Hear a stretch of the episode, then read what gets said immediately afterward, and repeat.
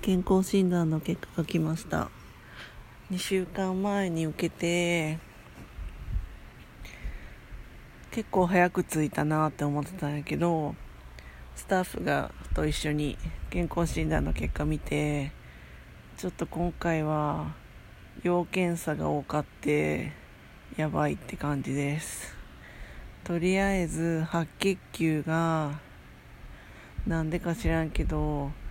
去年の3倍ぐらいに増えてて私の体は何かと戦っています